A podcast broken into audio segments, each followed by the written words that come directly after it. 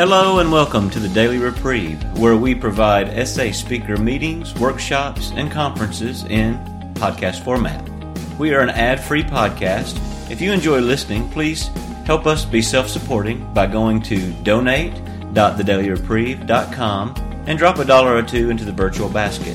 We would also like to inform you of an upcoming Sexaholics Anonymous Internet Marathon. Around the World in twenty-four hours will take place starting at noon Universal Time on November twenty-ninth and will end promptly at noon Universal Time on November the thirtieth.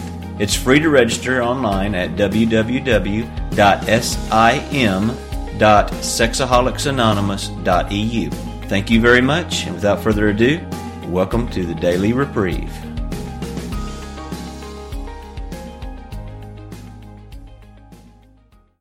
Well, there's there's the man himself.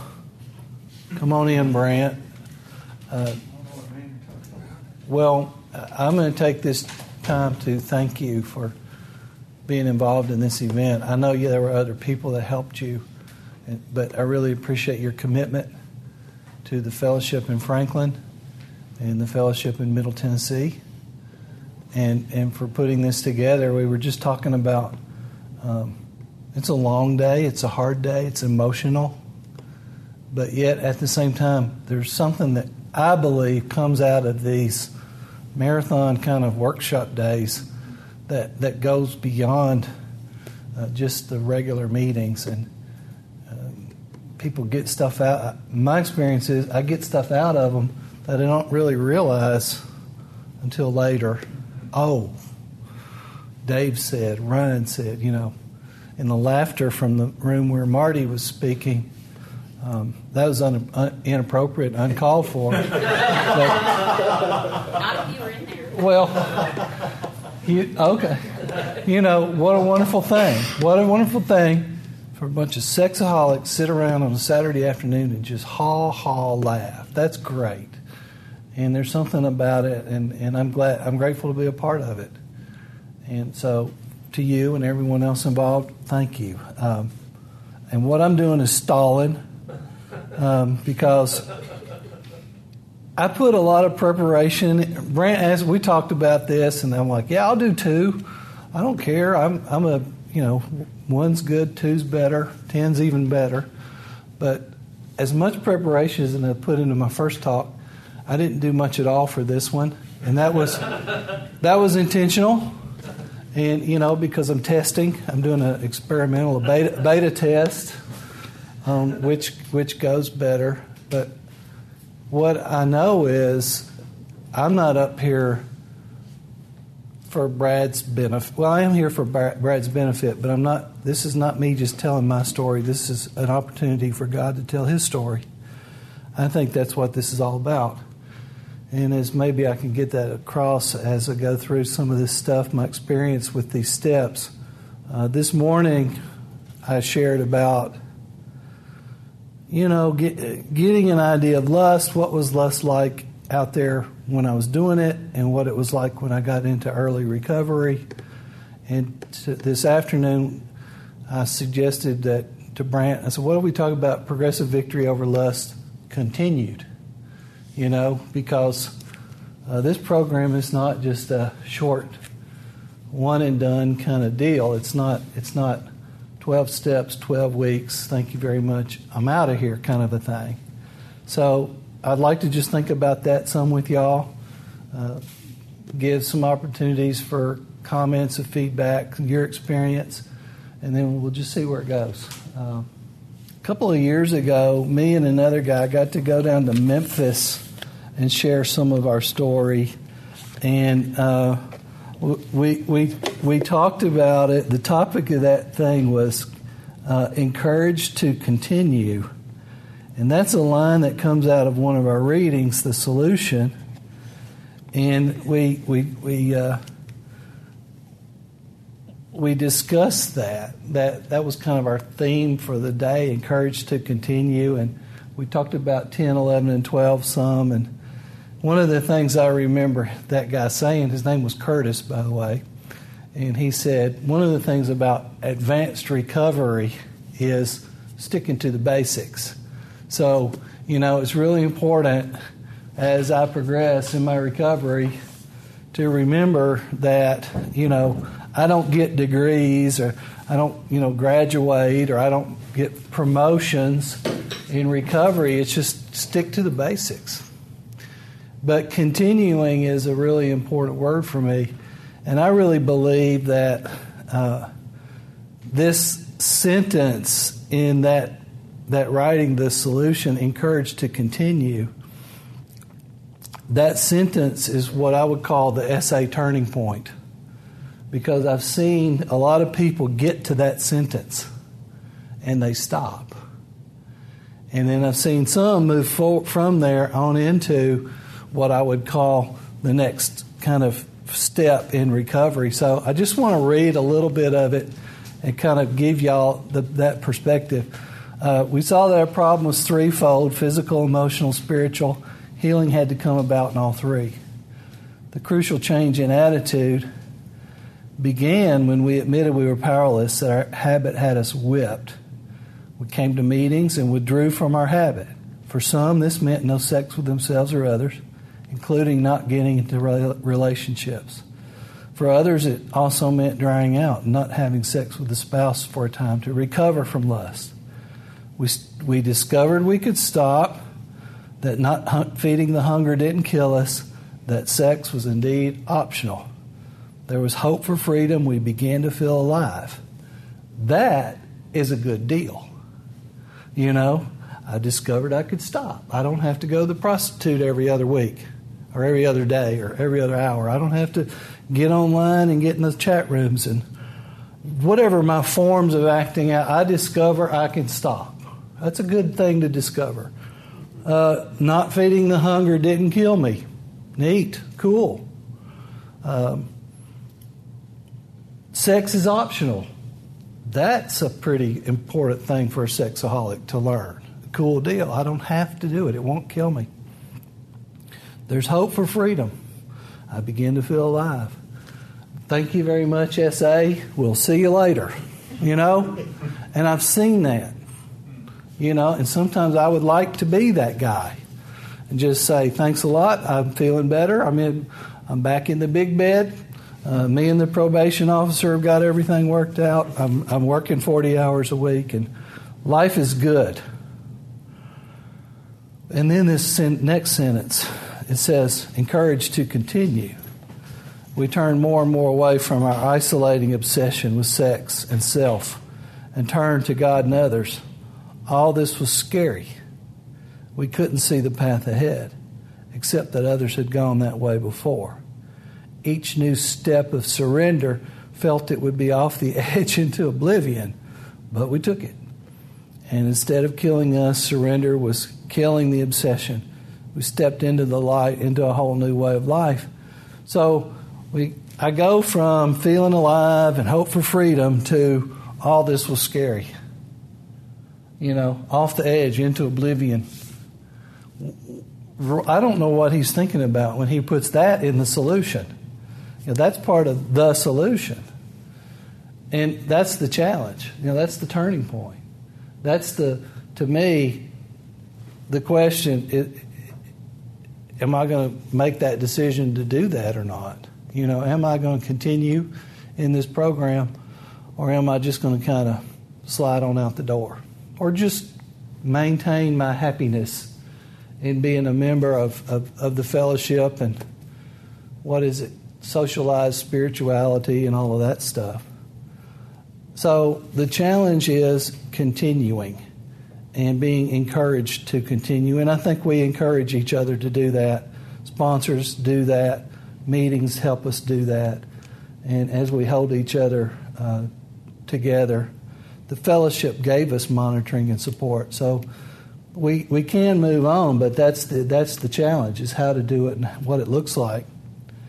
Um, a couple of things that I wanted to share in this meeting was um, what my step work has looked like. You know, and I want I thought I would start with six and seven. I know it says ten, eleven, and twelve. But I want to start with six and seven and, and, and just kind of move through that and give y'all a picture of what it was like for me. And what does that have to do with progressive victory over lust? You know, we get to a point where uh, not lusting isn't the focus of coming into the rooms. Um, I've got a, a good a good friend in A A, and he talks about how when he got in A A, he thought it was going to be about not drinking. And it, he said, he used the example of, well, you know, Sunday afternoon, the Titans are playing, and his buddies are going down to the game, and he gets invited to go, and his answer is, well, no, I'm going to have to stay home and not drink. And I'm going to have to focus on not drinking. And, and that's the way I kind of am, can be, and how I was, and is, is I was focused on not acting out, not lusting, not feeding the lust, you know, not feeding the hunger. And that was an important thing that I had to learn in S A recovery. Has to. I have to learn to do that. But there comes a point where we go beyond that just a little bit, I think. You know, this program is about um, recovery from a spiritual illness, uh, sexaholism. Um, as the alcoholics say, alcoholism does not come in bottles. It comes in people. Sexaholism does not come in whatever form of acting out I connect to. It comes in me. It's inside of me. And it has to do with all of those things we talked about this morning. Uh, uh, I talked about uh, thoughts, attitudes, beliefs, uh, decisions, personality, all of that stuff, the core of who I am. That's where my sexaholism is. That's the, that's the crux of the problem. It's not pornography. It's not porn shops. It's not... Uh, the person down the street that gets my attention. It's not the old girlfriend from high school. That's not my sexaholism. That's just where I attach it to. If that makes any sense at all. And my pro, my uh, excuse me, my sponsor suggested to me that a lot of recovery, what it turns out to be, is getting unthirsty, getting un uh, unhooked to that need, that desire for that lust. He talks about getting unthirsty. That recovery is about being unthirsty. It's not not being thirsty, not not not drinking, but learning to move forward in my life. He says in this in this way, he would say, I don't focus on the darkness, I just invite the light. And that's what these steps are about, is learning to invite the light, to live in in in the joy of living, as the twelve and twelve says. And I, I heard another guy describe it this way. He says, lust is a is a ball, and it's a certain size ball, and it's about that big, and it dominates me. But recovery starts, however, what size ever it gets. But the bigger it gets, the more it becomes desirable in what I want to live my life, where I want to live my life. Whereas this lust thing gets just doesn't seem to carry as much weight as it used to. And so, for me, continuing in this program and progressive victory over lust doesn't look so much like learning more tools to not lust. You know, at some point, that toolbox gets to where it needs to be. Prayers, phone calls, uh, affirmations. I heard a guy talking about making an affirmation on his way into work every day. I thought, what a great idea. You know, not not lusting, but moving towards life, embracing life. That's what I'm here for. If I'm going to just be honest, if all y'all had to offer was not lusting, I'm not in. I got no, I mean, I. It's just not going to keep me. I could hang in for a little while, but the day would come where I'm out, unless you had something better for me to, to live to. Harvey talks about um, all these years he he he, uh, he he he loved and and cherished eating apples. And he got in recovery, had to learn to enjoy oranges. He had to find something new to enjoy and, and take the place of this old fruit. And that's my experience. And the beauty of it is we have it. The beauty of it is in the twelve-step programs, it does exist. There is a solution. And, and it's a wonderful solution. It's an ex- exceptional, uh, unbelievable solution. And um, so that's my idea of what progressive victory over lust looks like today as much as anything else. Progressive victory over lust today looks like when somebody calls and asks me to do service work, I say yes unless I got a reason to say no. You know, um, I got a call, can you come to Franklin? Sure. I had nothing, nothing else going on. Now, if this was my granddaughter's birthday, I wouldn't be here. But the Alabama L S U game is not enough reason for me not to be here, you know. And another thing about service work for me is I try not to be real uh, choosy about what I do when I'm asked to do it. If service work in S A is about convenience or what I like or what I don't like, it It's not about that. Uh, again, this guy that was my sponsor for Goodwill would say, if it's not inconvenient, it may not count. He wasn't sure, but he said, he'd say it may not count. So service work can be inconvenient on occasions, but at the same time, it's one of the things that keeps me involved in this program, and it keeps me sober. The first time I was ever asked to tell my story in my home group by a guy in this room, my wife was planning to go out of town that weekend before. First time I'd ever she'd ever gone out of town in my sobriety, my recovery. So he asked me, can you tell your story next week? I'm like, well, yeah, but my wife's going out of town. You know, it's like, so part of it was it was just a coincidence as far as the timing of that deal. But saying yes to telling my story was one one more kind of hedge I was able to put up uh, to not get any ideas of, of going crazy while she's gone. You know, for a married guy and, or a married person and the spouse is out of town, you know, that's like the circus. You know, that's like Cirque, Cirque, Cirque du Soleil. You know, we're, let's have some fun. It's just, it's just a, a trigger almost built in. But having that service work commitment was one of the things that helped me to to not to go act out. And those service commitments come, um, I believe, the way they're supposed to. Uh, I'm a big believer in service work, and, and it was it's, it was I was encouraged to do service work almost from the day I started. That sponsor, um, he also gave me some real simple things to do about service work. He, the first thing he told me to do, he says, when you go to a meeting, park. He said, don't take the best parking place. Leave the best parking place for somebody else. Park out there away from the building and walk in. Let somebody else have the parking spot. When you go to the mall or the grocery store, do the same thing. You know? And that was his way of teaching me to put other people ahead of myself.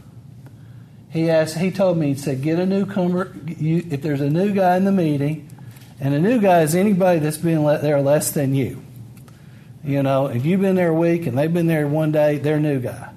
Get that new guy's number and call them. And I know there's some people that don't believe in calling the person that, you know, that needs help, but It's it was good for me. Get the new guy's number and call him. And and he'd I'd be like, well, what am I supposed to say? Doesn't matter. Just say hello. Just tell him your sponsor told him told you you had to do it. That's a good enough reason. And I still got some names in my phone in my phone. You know, Jim, the new guy. And you know, there were some calls that I made early on, especially that helped me. I don't know where those guys are. Doesn't matter. but it helped me. And and so these are the kinds of things that that give me this attitude of of uh, you know, giving of myself. Uh, then that's part of what, what learning to, to work this program has been about for me. Um, and I'm grateful for that sponsor that that fed that into me immediately. You know, some people say this is a selfish program, and there is a very important piece of it about learning self-care. And I have to learn about self-care, but I also have to learn about abandoning myself to help and serve others. Uh, the Big Book uses the term altruism. It's an altruistic movement. And altruism, to me, is doing something of service with no expectations of anything in return. It's not doing it so I'll get something back. It's doing it with no expectations of anything in return. And what happens, what what we all know, when I do that, or when, when a person does that, they get something in return. They get a feel. I get a feeling of wholeness. I get a feeling of purpose. I get a feeling of usefulness that maybe forty years of garden variety sexaholism, of doing all kinds of craziness and hurting a lot of people along the way, can be restored and redeemed and put to use. And so that's my experience with service work. That's my experience with this idea of altruism and discovering myself while I'm doing this work. Um, just a little bit about steps. Um, I had a I had a great uh, sponsor who took me through the steps. I did a fifth step with him one afternoon, and you know, that fifth step where I admitted some of the exact nature of my wrongs uh, was a challenge, but it was useful. It was, it was worthwhile and good. I remember I left his house and I took a couple of turns and I got out on the main road and I'm like, dang, I forgot to tell him about whatever it is I forgot to tell him about. So I called him up. Excuse me, the slop's spitting everywhere. I called him up and I said, I mean, I, I call him up and he answers. He says, "What took you so long?" He knew there was going to be stuff I'd left out, and and he's and so I well, I did this and this. Oh yeah, okay, all right, we got that checked in. And uh, one of the things that was important for me about the exact nature of my wrongs is that I learned that the exact nature of my wrongs had a lot to do with ideas and attitudes, and not so much things that I did. Let me give you an example. I stole from my father's... This, okay, this is, this is being recorded. I stole from my father's change drawer when I was a teenager. He would come home in the after, in, after work and throw all of his change in this little bucket. And I would pilfer it and go buy a pot with that. That was, you know, back in the days, you could buy a nickel bag was five dollars. And five dollars out of his change drawer, I could get that, go buy some pot. And that's what I would do. And later on, I was doing some things where I was, I had kind of upgraded my my stealing, my theft behaviors, and, and continued to upgrade as life went on. And so I've got this list of all these things that I did. And I got to tell my sponsor about that stuff. I got to admit that. And then you hear this phrase, well, we look for patterns. Look for patterns in our behavior. Well, the pattern was Brad is a thief. Okay? Brad steals. And even then, there's more to it, because at one, there, that next level of, of understanding and what I got to with the exact nature of my wrong there was I had this old idea, this attitude that I deserve something for nothing. That's the that's the exact nature of my wrong, is I deserve something for nothing. as long as I've got that idea, I'm going to steal. You know? So what, where I had to go to, I think the book calls it the root. I had to go to the root of what was driving that, that behavior. And the exact nature of my wrong was that I believed I deserved something for nothing. And as long as I had that belief, I would be a thief, and I would steal, and I would take things. Y'all, while you were talking, I went out to, to took a break, and I walked by the literature table there. All those books, nobody attending them. And I had that thought, man, I could grab one of those. Nobody would ever know. And fortunately, I didn't have to act on that crazy thought. But it's still there. I'm still that guy. But today, I don't think that thought. I mean, I don't act on that thought, and I've been working on it. So let me tell you how that looks. One of my big problems at is is with work. I told them earlier I I don't think I've ever been accused of being a workaholic. And uh, workaholism is not going to be one of my issues. I think I might be workarexic. But anyway, I have this feeling, this this this this this idea about work is is that if you're going to be productive at work, you have to be angry. And, and I learned that as a kid on Saturday mornings. And me and my dad would do antique work. And he'd, he'd go out and he'd buy these antiques and bring them back to the house. And we'd strip them down and refinish them and build them back. And he was mad the whole time. He, you know, to be productive, you have to be angry. And that's just an old idea that I had. And and so at fifty years old, at, at my place of employment, I was known as a butthead, you know, a jerk. Nobody wanted to be around Brad. You, you're you're no fun to be around, this lady told me, this manager. She said, you're, people go away when they see you coming. So I come into this program with that. That's my pre- that's the way I do work. And. And I knew something had to change. And and I knew I couldn't make myself change. So I get into the sixth and seventh steps where I'm entirely ready to have God remove my character, my defects of character, and I humbly ask Him to remove my shortcomings. And uh, Vicky, my wife, talks about humility. She stole it from somebody else. I'll steal it from her. Humility is is saying, okay, I want things to change. I want to ask for a change, and I don't know what's on the other side of the change. I, there, there may even be some pain involved, but I'm willing to let it. I'm willing to humbly ask, knowing that there may be some pain that I'm going to have to go through to get to where where I think God wants me to be.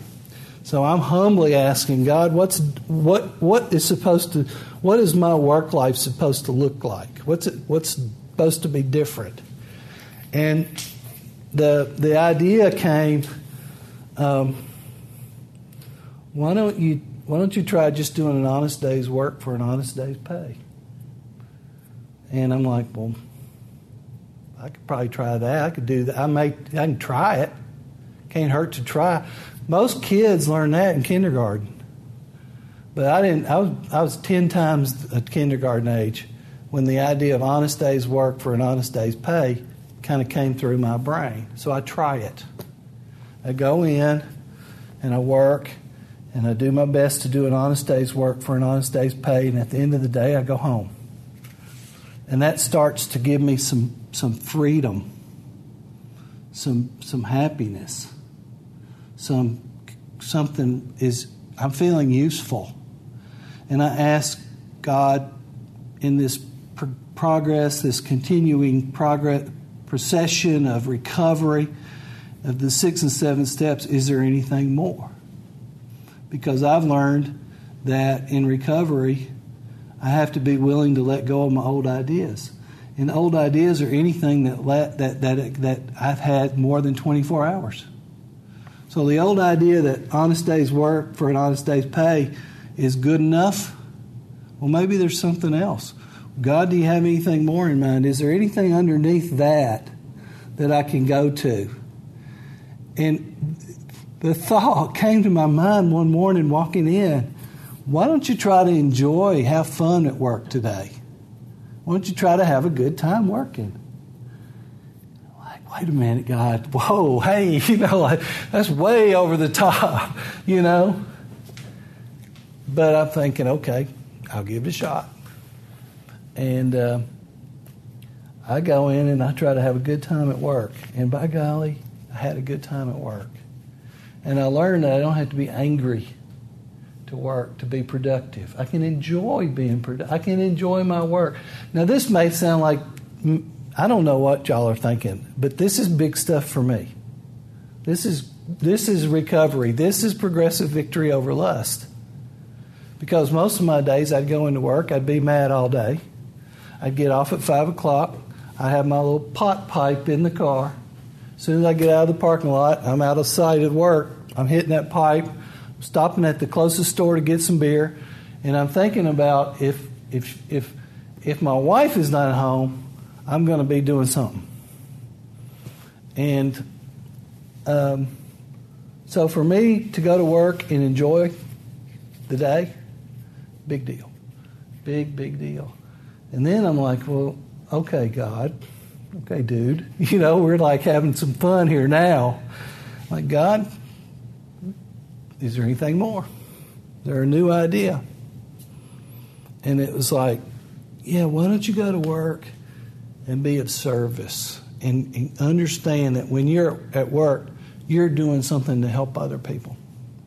And there's this woman named Grace, and she just is the one I picture. And I realize now when I go in and I do a really good job, it helps her because it's putting food on her table and feeding her family. It's not just putting food on my table, it's putting food on her table and everybody else at the at where I work. And it's helping customers. And it's it's like we're doing something useful. We're helping people. And it's like, wow, all of this just because I was willing to to be ready to see if there's something more in my life. That's six and seven for me. That's six and seven. The last thing that happened with work was uh, I read this piece in the big book that says where if we have a resentment, we treat somebody like uh, we're cheerfully, we would cheerfully treat a sick friend. Y'all remember that part?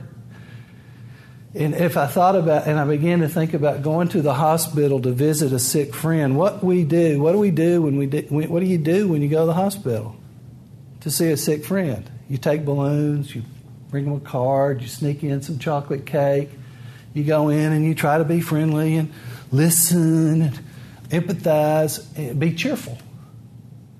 And I'm reading that and I'm going, oh my God, I've got to go into work and treat my boss and my coworkers like they were sick and, and cheerfully treat them like I, I would treat a sick friend.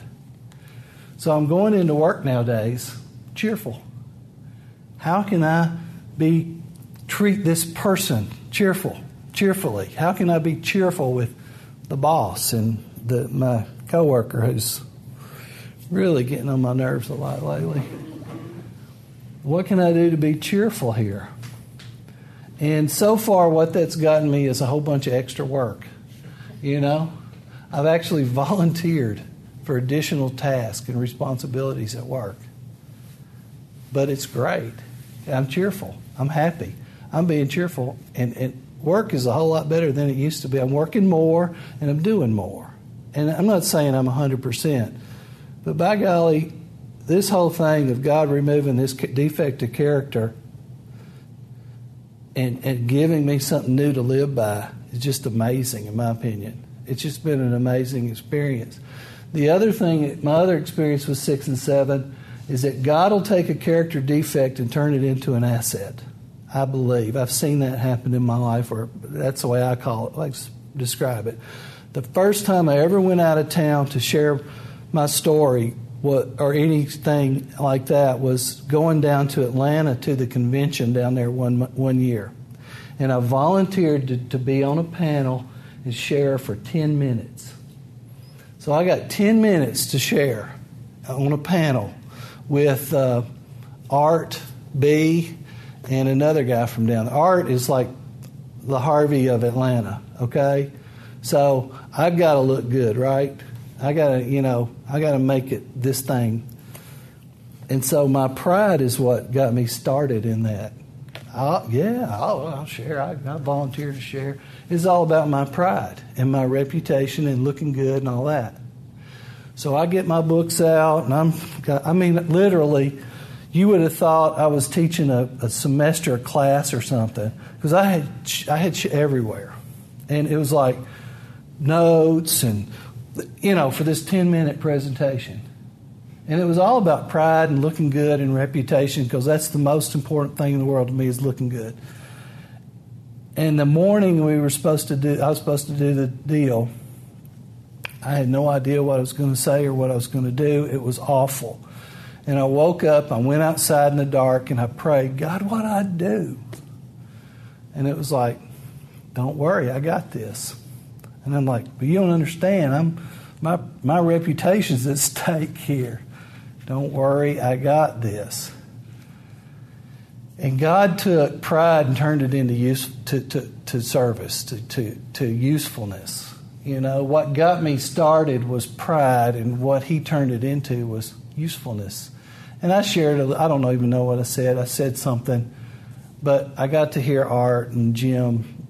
They did this amazing presentations. And I got to be a part of that and sit there and be a part of that, be be of service.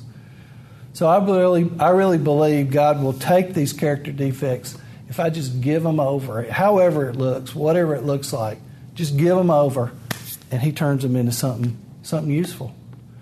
My sponsor says, um, there's nothing so terrible that can happen in my life. God can't turn it into something absolutely beautiful.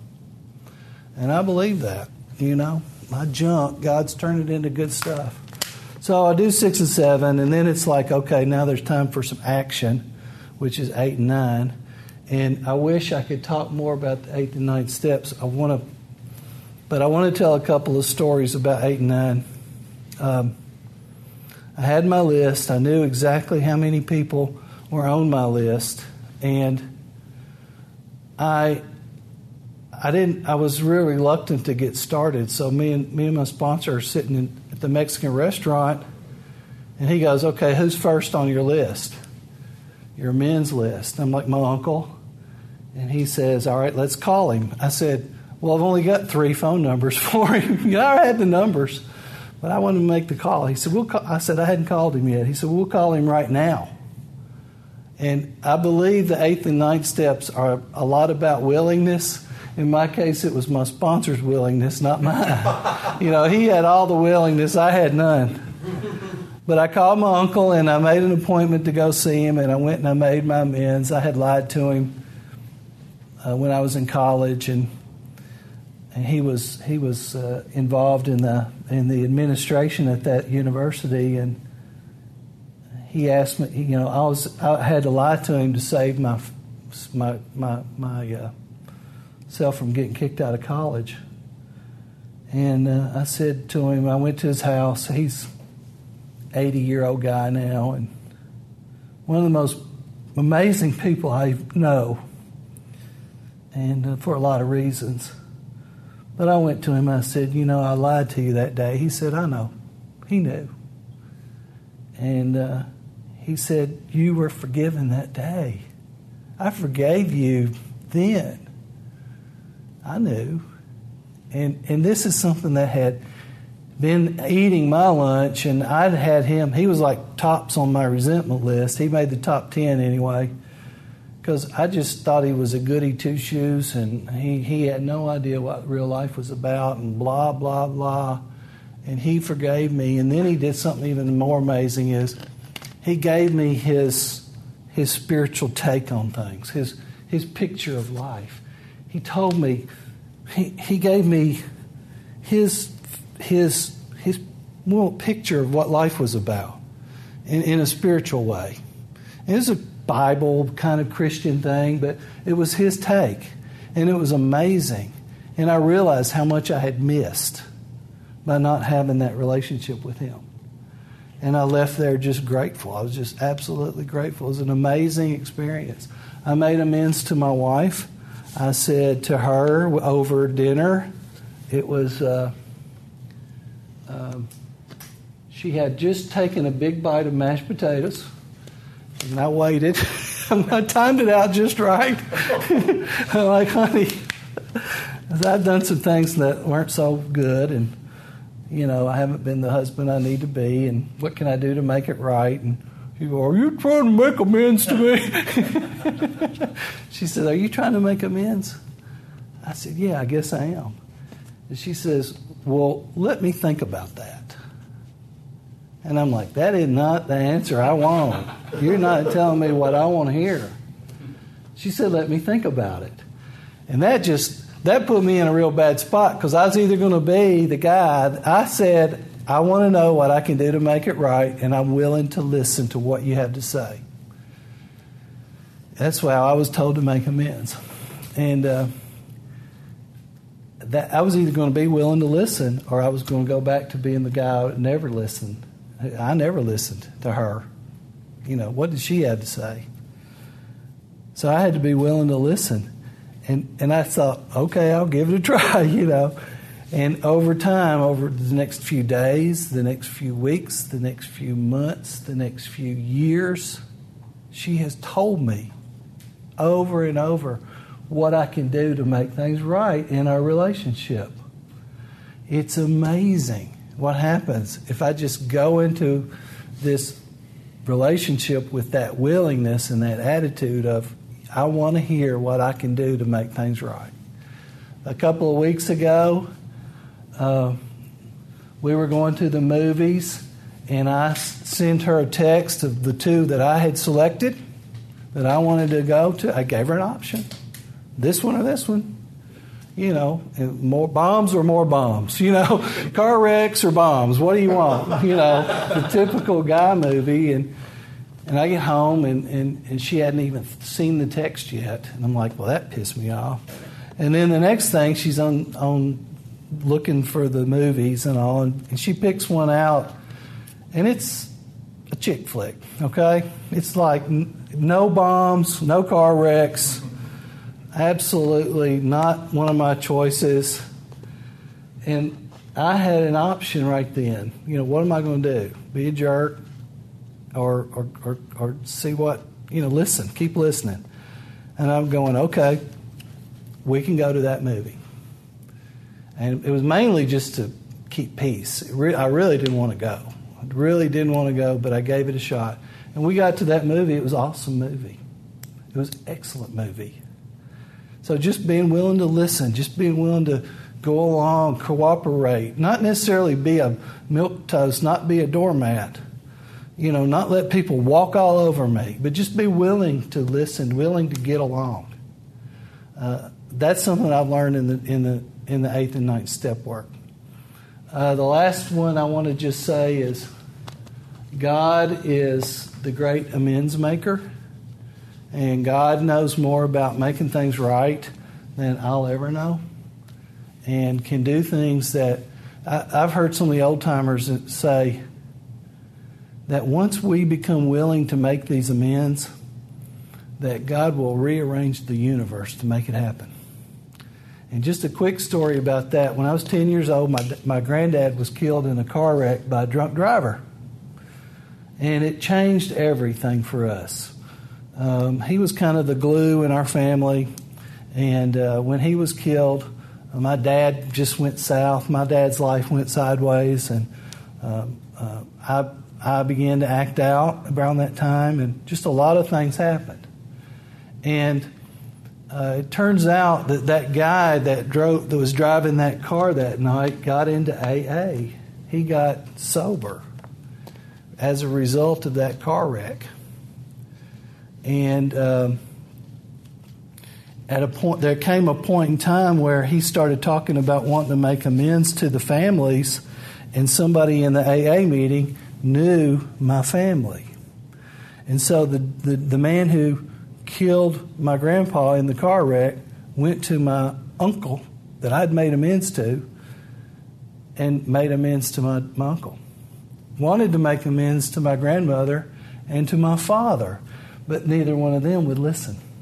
They would not make the connection. They just didn't want to have anything to do with the guy.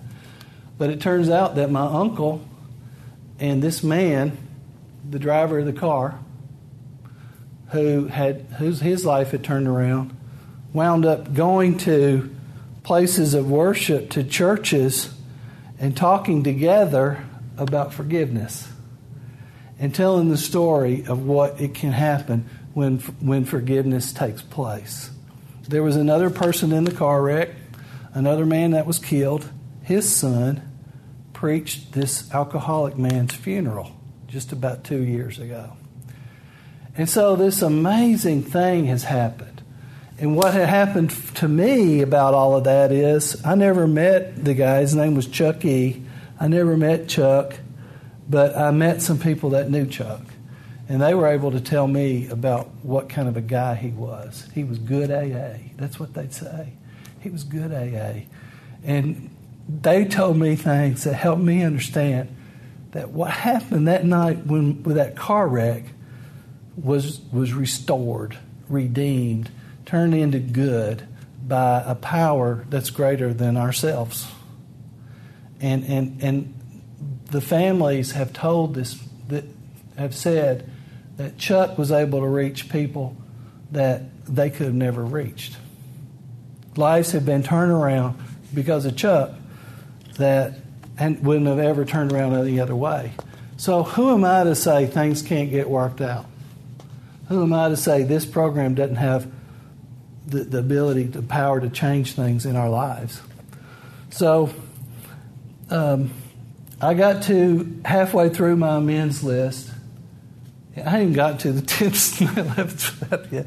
I got to the halfway through my amends, and I went to the promises. Y'all know the promises on page eighty-three or whatever, that once we're halfway through, we're going to be amazed. And I went to that, and I was halfway through my list. I knew exactly where it was going to be. And I checked a little check. This is when I will be, all these promises will come true. And this is when I'll be amazed. And I sat down and I read the promises, and, you know, we're going to know a new freedom. We won't regret the past. We're going to comprehend serenity. None of that stuff was happening. I'm like, well, I've got, so I've been, I've been gypped here. I've done all these amends, and I'm not getting these promises. And I was very ticked off because I'd done a lot of effort, put a lot of effort into it. And then I got to the last one. It says, we'll suddenly realize God is doing for us what we could not do for ourselves. And I went, oh. I thought about that one. And it turns out that's when all of them came true. We will not regret the past, nor wish to shut the door on it, because God is doing something for me that I can't do for myself. I will comprehend the word serenity and know peace, because God is doing for me what I can't do for myself. It turns out that the last promise is what makes all the other ones come true. That's my opinion and my experience, is that my effort, although very important, is not the key ingredient. You know, my effort is what puts me in this position to experience what some people call the grace of God. You know, I don't know what that is. I don't know grace. I don't understand that. It's like surrender. I just don't get it. But I believe that, that my effort is what puts me in that place, and that that God is doing for me what I can't do for myself. I made amends to my kids. I tried anyway. Uh, I made amends to my son's mother-in-law. Now that's a good one, you know. I made amends to my mom, and, and you know, I, just, I made amends to my dad. I would love to tell y'all all those stories because they're amazing, but I want to go on to uh, a couple of things about ten and maybe a couple of things about twelve and, and get y'all out of here. It's, you know, people that come to the last break break out on a workshop. Yeah. I told um, three fifteen. I got you. Okay. I got you. I, and I'll probably use it all. But I was going to say, people... I didn't know if you were thinking it was the top of the hour. Oh, hell no. Yeah. People that come to the last breakout of the day are are, are, are hardcore, you know. Um, it's amazing, but I'm, I'm grateful for you to be here. I'm thankful. Uh, step ten for me is it, ten and eleven together, really. One thing that's really been important for me on these two steps is permission to make a mistake. Permission to to to not be perfect all the time. You know, I grew up in a family where right, you know, we're outside the context of right and wrong, you know. That's what the White Book says. But for me as a kid, right was about, I don't know, maybe... I don't know, maybe about the size of a, the head of a pin. It was this little place where, you know, you this is right. And wrong, anything outside of that little circle, wrong is like you might as well just be in the in the depths of the hell. You know, it's like anathema, aberration, uh, any word that you can think of just to describe the most awful, terrible thing you could ever do, that was what was happening if you weren't right here. Right was here, and everything else was out there somewhere. Unacceptable. That was a hard way to live. And so basically what I did was say, heck with it. I'm just going to go out there and, and enjoy the, the anathema while I can. You know, I just enjoy it. Aberration. I'll just be one. And um, I get in here and y'all start telling me, continue to take personal inventory, and when we're wrong, promptly admit it. And that's the tenth step. And then pray for conscious, you know, power to, to, uh, to knowledge of to do it and the power to carry it out in step eleven.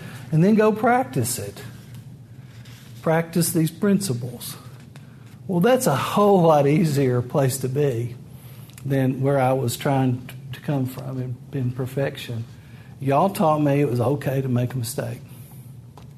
It wasn't okay to keep making the same mistake and not own it, you know.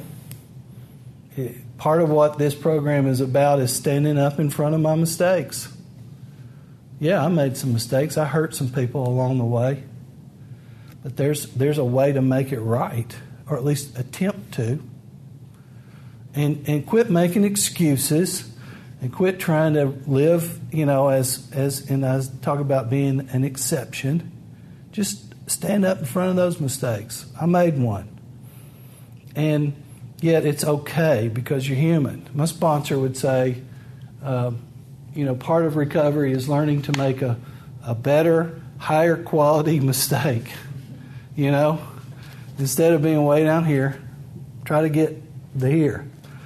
Uh, a guy asked me one Christmas, he said, how'd your Christmas go? How'd your holidays go? And I'm like, well, not all that good, you know. And he says, was anybody arrested? Well, no. Did anybody have to go to the emergency room? No. Well, then you had a pretty good holiday. Did anybody file for divorce? No. Well, then you had a pretty good holiday. You need to rethink that. You know, it's like, what's your expectations? You know, uh, and, and so the tenth step says, Brad, it's okay to make a mistake. Here's another part that, that, that just bugged the crap out of me is uh, it says we've ceased fighting anything or anyone, even alcohol, for by this time sanity will have returned. We will seldom be interested in liquor. That's nice statement. If tempted, we recall, recoil as from a hot flame. We react sanely and normally. And we will find that this has happened automatically. Our new attitude toward liquor, or in our case, lust, has been given us without any thought or effort on our part. It just comes. That's the miracle of it. We're not fighting it, neither are we avoiding temptation. We feel as though we've been placed in a position of neutrality. The challenging statement there is that we see that our new attitude toward liquor has come, has been given without any thought or effort on our part. And I'm sitting there going, wait a minute, I've been putting in a whole lot of effort. I go in all these dang meetings.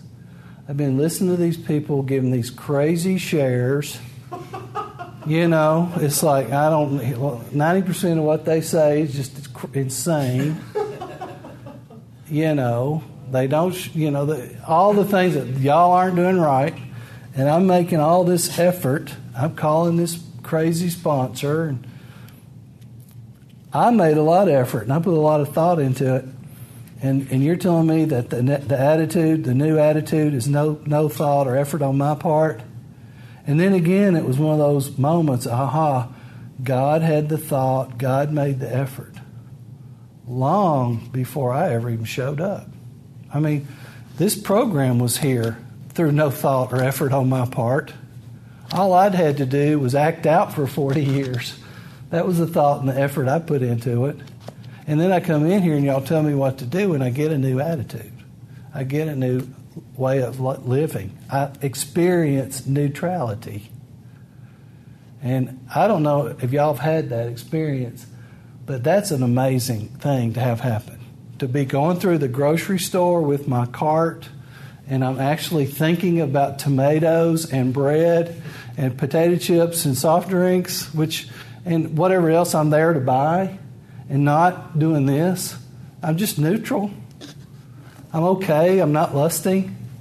I'm not going in there to see who's going to see me or who's who's going to I'm can I can see. That's an amazing experience, and that's because of of the effort that, you know, I do work. I did work. My my new sponsor said, he said, uh, you make the effort on the step work. God will take care of the new attitude. You know, that kind of a thing. And that's a really powerful experience for me, okay? That's wonderful stuff. It's good stuff. The eleventh step, sought through prayer and meditation. I, I read that a lot. My first sponsor had me read it every morning out loud on awakening. And he'd have me read that whole thing. He'd say, you need to read that out loud to yourself every day. And I did that as best I could a long time. As, and I'm not doing it now. I don't read it every day. But um, the whole idea of, of prayer and meditation were, require effort on my part. I had a problem with a lot of the prayers in S A, like praying for the person I lusted after. I would pray things like, God, would you make sure she wears that blue dress again tomorrow? You know, it's I just, I don't think that's the idea. You know, it's like, it just wasn't working for me. And, and um, I went down to Murfreesboro and Bill Stewart was talking, Bill S. was talking about prayer. And he's a big prayer guy. And he talks about praying the eighteen-wheeler, the, the overcoming lust and temptation section in the book. And he has his sponsees write down every prayer in there and carry them in their pocket. I'm like, dang, he's serious about this prayer stuff. He means it. And I realized then I had to give it another shot. And I think there's something in the twelve and twelve that says that, you know, most people that can't get anything out of prayer haven't tried it enough. And that's who I was. I hadn't tried it enough. So I'm trying it more now, and it's working. I, I don't pray for a lot. I pray God's will be done. You know, I pray for the knowledge of His will and the power to carry it out. You know, the big the, the, the eleventh step says uh, we we seek conscious contact with God as we understand Him. And I think I had crisis contact with God instead of conscious contact. It was like, oh, crap, here, you know, something bad would happen, and I'd be like, God, well, you know, what's the deal? And I would have crisis contact with God, not conscious contact with God. And I had a lot of anger towards God when bad things happened. I had this deal part of my mis- my mistaken ideas of God was I had this deal with God that when anything bad happened, I would kind of blame Him. Well, God, you let that bad thing happen. Therefore, I'm really not on the hook for whatever you're telling me I should be doing. And I would use, you know, negative experiences to to blame God, and then use that to justify my behavior. It was really sick. But I would blame God for, for things and uh, hold Him responsible. So I liked it when God messed up. And I would use it as an excuse to act out. My wife got real sick, and I got real mad at God over that one. And my son was born with a birth defect, and I held that one against God for a whole long, long, long time. You know, I, li- I, I keep a record on the God guy. He ain't as good as everybody says. And I had to learn that, that, in my opinion, God hates injustice as much as, as anybody. And that uh, He can even turn all that stuff around. Uh, I've learned that. I, like Scott said, He takes the worst thing that can happen and turns it into something beautiful. And that's just an amazing statement. Um, one of the other things that happened in the eleventh step is this last little piece where it says, if circumstances warrant, we ask our wives or husbands or friends to join us in morning morning meditation. And that has been my experience in my marriage. That that Vicky and I pray together when circumstances warrant. It's not like we have this, okay, every morning we're going to get up and we're going to do this thing. But we do pray together when circumstances seem to call for it. You know, a lot of times when we're getting ready to take a trip and spend significant time together in the car, we pray. You know, we're thinking we would need all the help we can get on that one. It's like when circumstances warrant, we pray. She got up and prayed for me this morning. She just saw that circumstances warranted. And that's a beautiful thing, I believe. And, but part of my recovery is to look for those oppor- circumstances. When they warrant, we pray together. We we we have conversations about our recovery. There's a line in the in the in the uh, ninth step reading. It says, "We frankly analyze the past. We sit down and frankly analyze the past." It's on page eighty-three. We ought to sit down with the family and frankly analyze the pla- analyze the past as we see it, being careful not to criticize them. I asked my sponsor, what did that mean? He said, well, you don't give them your fifth step, you know. But we have had opportunities to sit down together and talk about things that didn't go right in our marriage. I think sometimes people do that with therapists in the room. They sit down and talk about things in the past with a with a referee in the room. That's okay. We don't use the past to beat each other up. Very rarely. That'll happen. It'll come up. But we don't use it to beat each other up. But we do sit down sometimes and talk about what, how we feel about things. And the past might be yesterday. The past might be, you know, years ago. But, you know, we do kind of have some conversations. And I'm grateful for that. She is a recovering member of another of the Al-Anon Fellowship, and for that I'm I'm extremely grateful. I know everyone doesn't get that experience. Um, it can be challenging, but uh, it's a, it's been a wonderful thing. Um, working with others, chapter twelve, the twelfth step. I mean, chapter seven, the twelfth step. Um, just a couple of things. And practical experience shows that nothing will so much ensure immunity from drinking as insensitive, intensive, insensitive, intensive work with other alcoholics. And Scott told me that was uh, new people and old-timers. So it's important to sit down and do intensive work with each other You know, he said, call Harvey. You know, give Harvey a call. He needs to hear from you. So I called Harvey. I had nothing to say, but we ta- I called him. You know, and it, it, sometimes intense work with, with the old-timers is what's called for. You know, they need us. Priscilla needs us. You know, uh, these these folks that have been Dave, they need us, and we need to remember that. So that intense work with others. Um, carrying the message is, again, I think, crucial. I, I just don't know how I could recover without that. I love to spend time with newcomers.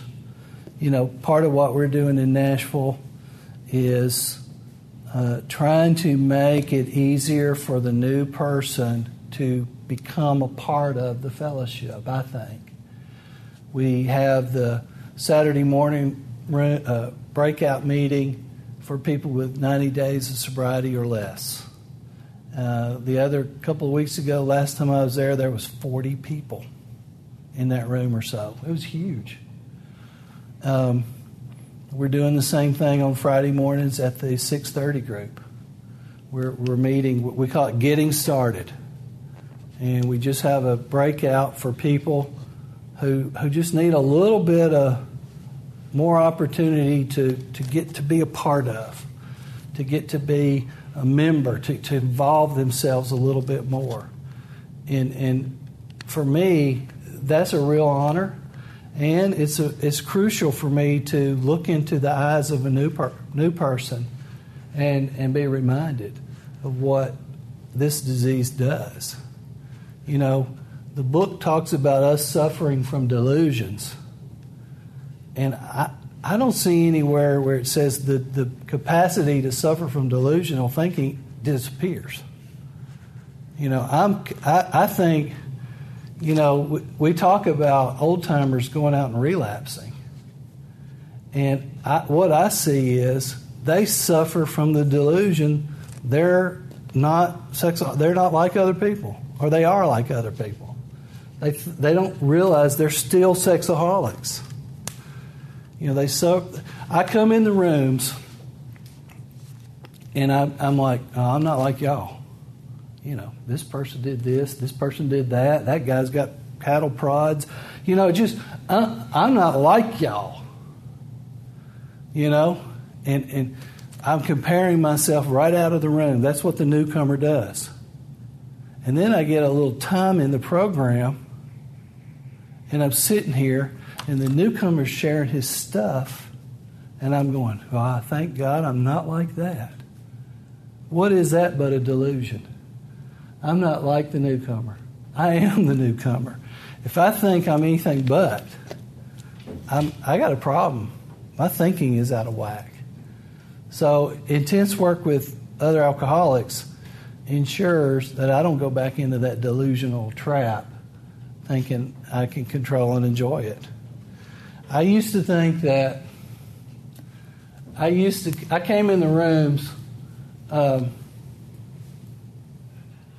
with the idea that my sexaholism was like a monster in a box, and that the problem was I just couldn't keep that monster in the box. It just I was powerless over it. It kept just bringing itself right out of that box without my permission. So my attitude, my thought, my mind, my mindset was, well, I'll just get in S A and I'll build a better box. You know, I'll build a bigger, stronger, better box, keep that monster inside. And that's basically the the delusion that I can be, I can wrest satisfaction out of life if I manage well. I can just manage that monster. You know, that's. That's what I thought. And my opinion is today, the better idea is just get away. You know, let that guy go. Just stop fighting that monster. Whatever that guy does, really not a whole lot of any of my business. My focus better be on practicing these principles, carrying this message. I believe that when the book, White Book says we are outside the context of right and wrong, that's a permanent state. Again, another example. If this room is right and wrong, I was somewhere in Oklahoma. You know, I was way out of the context of right and wrong. And I thought recovery meant getting back in the room. I'm, like, I'm living by right and wrong now. I know the context of right and wrong. I don't think that's how my brain works. I just, I don't know the context of right. Again, you know, I'll steal the big book. You know, I'll, my right, my context of right and wrong is just whacked.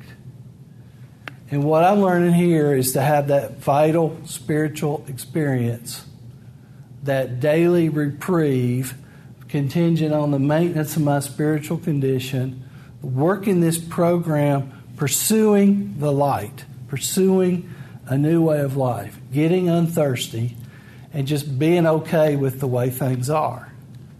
That's what I'm after. I used to think God was holding out on me. I'll tell this story and and, and just call it a day. We're going to go across the okay. When you're done. At four fifteen? Yeah. Beautiful. Just very brief close. Um, my old idea was God is holding out on me. More is never enough. I got to get mine. Where's mine? It's not enough. It's not the right kind. It's not the right color. Always grabbing. Always taking. Always demanding. But what I'm learning in this fellowship and what y'all are teaching me is we live in a world of absolute abundance. There's enough for everybody. There's a story about a guy who, he was a speaker. They had a speaker meeting out on the side of a hill. He had twelve sponsees, and everybody came to hear this guy speak, but nobody brought any food. Well, he did his story, and his sponsees, that's me just giving them a program-approved name, they said, man, we got to send these people home. We're going to have a some hungry people. We're going to have a food riot. We're going to have the Hunger Games. And the, the, the guy says, well, what do we got? What do you got? And it was, what, two fish, five loaves, bread and some fish. And this guy, I don't know how he did it. I don't know how he did it, but the story goes, everybody on the hillside had all the food they wanted. And they had just enough left over for every one of his sponsees to take a basket and take home, or whatever he did with them. But what that story tells me, and I'm not trying to I'm not trying to be religious, but what that story tells me is we live in a world of absolute abundance. It's all right, right here, right now, just the way it is. And if I can just get that through this sexaholic brain and practice that on a regular basis, I can be okay. I can recover. And I can tell other people about that, and they get better too. And that's just some of my experience. We'll end it there. Thanks. Thank you, Brad.